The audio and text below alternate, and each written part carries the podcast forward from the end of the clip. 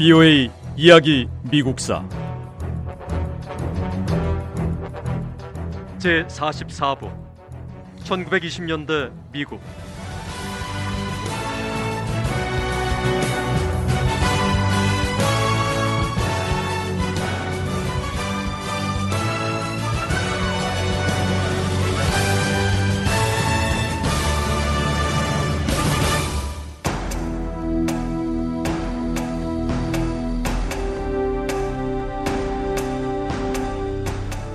미국 전 지역을 빠른 속도로 휩쓸었던 적색 공포는 오래가지 못했습니다.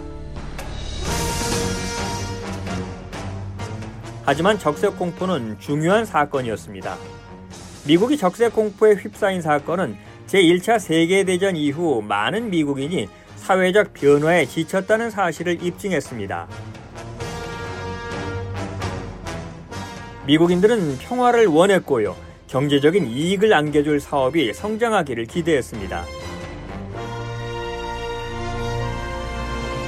전통적으로 미국인들은 선거를 통해 자신이 원하는 것을 표현했습니다. 이 시기 미국에서는 보수주의를 지지하는 사람들이 늘어났고요. 이런 미국인들의 분위기는 1920년 대통령 선거에서 뚜렷이 나타났습니다.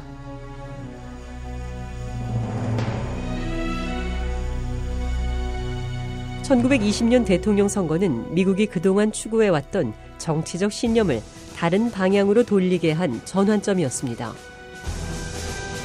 1920년 대통령 선거 이후 미국 국내에서는 사회 개혁 분위기가 사그라들었습니다. 활발하게 외교 정책을 펼치던 시대도 막을 내렸습니다. 이 시기 미국은 정치적으로나 사회적으로 양쪽 모두 보수적인 사고의 시대로 접어들기 시작했습니다.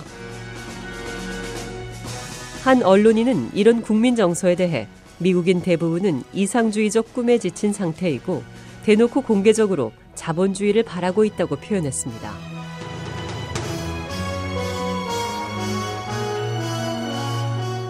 우드로 윌슨 대통령은 두 번째 임기 동안 뇌졸중을 겪었습니다. 윌슨 대통령의 건강 상태는 심각했고요. 1920년 대통령 선거를 앞두고 누구도 윌슨 대통령이 다시 대통령 후보로 출마할 거라고 기대하지 않았습니다. 하지만 윌슨 대통령은 3선에 도전하지 않겠다고 공식적으로 발표하길 거부했습니다.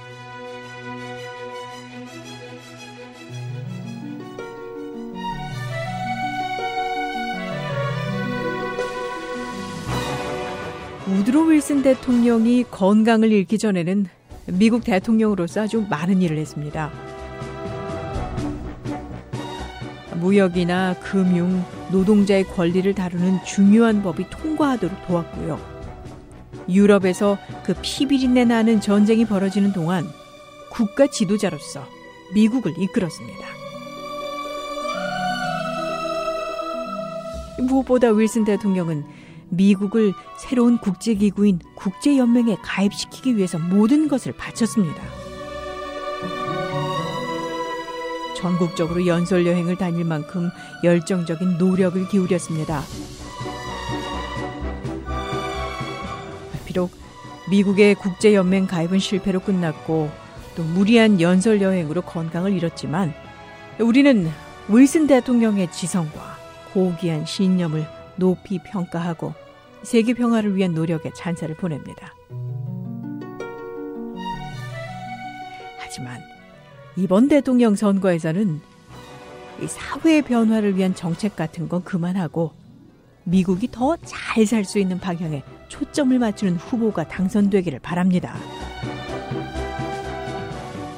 그래서 외교적으로도 미국이 국제사회 문제는 더는 관여하지 않았으면 좋겠습니다.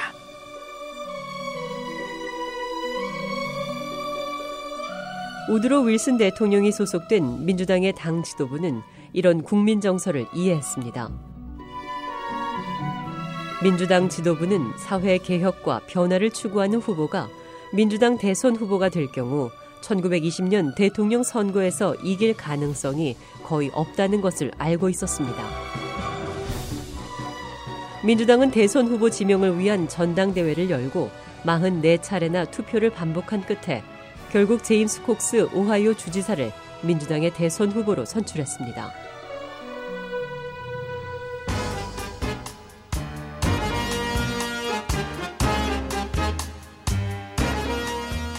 공화당 역시 전당대회에서 대선 후보 지명에 어려움을 겪었습니다.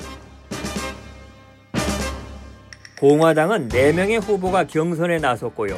6차례 투표를 반복했지만 후보를 지명하지 못했습니다. 4명 후보 가운데 누구도 지명받을 만큼 충분한 선거인단의 표를 확보하지 못했습니다. 전당대회에서 후보 지명에 난항이 계속되자 몇몇 공화당 지도부가 만나 따로 비공개 회의를 가졌습니다.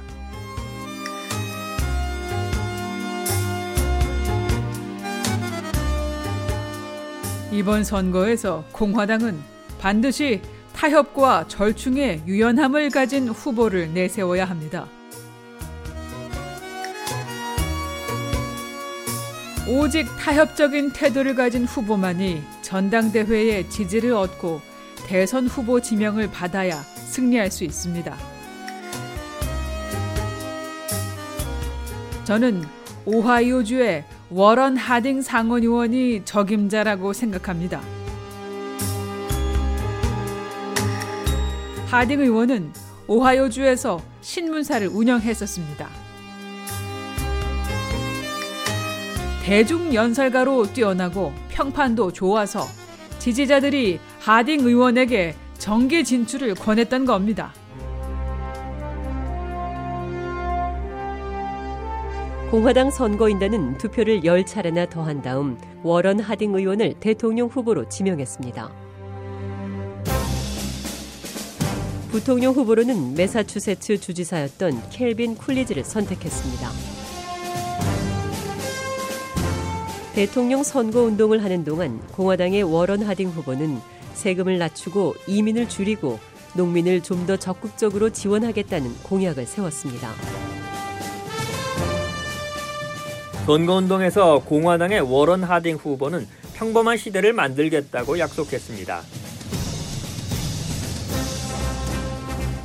하딩 후보는 변화가 없고 평화로우며 고요한 새로운 시대를 이루겠다고 강조했습니다. 워런 하딩 후보의 선거 공약은 1920년 미국 유권자들이 가장 듣고 싶어 했던 말이었습니다. 사회 변화에 지친 미국인들은 평범한 보통의 시대로 돌아가길 원했고요. 이런 국민 감정과 여론을 수용한 워런 하딩 후보에게 표를 던졌습니다. 결국 1920년 대통령 선거에서 공화당의 워런 하딩 후보가 68%의 득표율로 대통령에 당선됐습니다. 워런 하딩 대통령은 취임 직후 일반인들에게 백악관을 개방했습니다. 하딩 대통령은 대통령으로서 첫 번째 행보로 일반 시민들이 백악관을 방문하도록 초대하고 평범한 시민들도 백악관 정원을 거닐 수 있도록 허용했습니다. 하딩 대통령의 이런 노력은 미국의 새 행정부를 국민에게 돌아가는 정부로 인식하게 하는 신호 역할을 했습니다.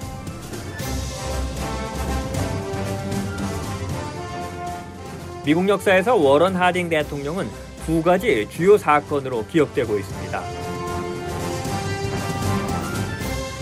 그 중 하나는 1921년 미국 수도 워싱턴에서 미국과 영국, 중국, 일본을 비롯한 9개국 대표단이 모여서 군비 축소와 아시아 태평양 지역 여러 문제를 논의하기 위해 개최한 국제회의이고 다른 하나는 불명예스러운 국내 사건과 관련돼 있습니다.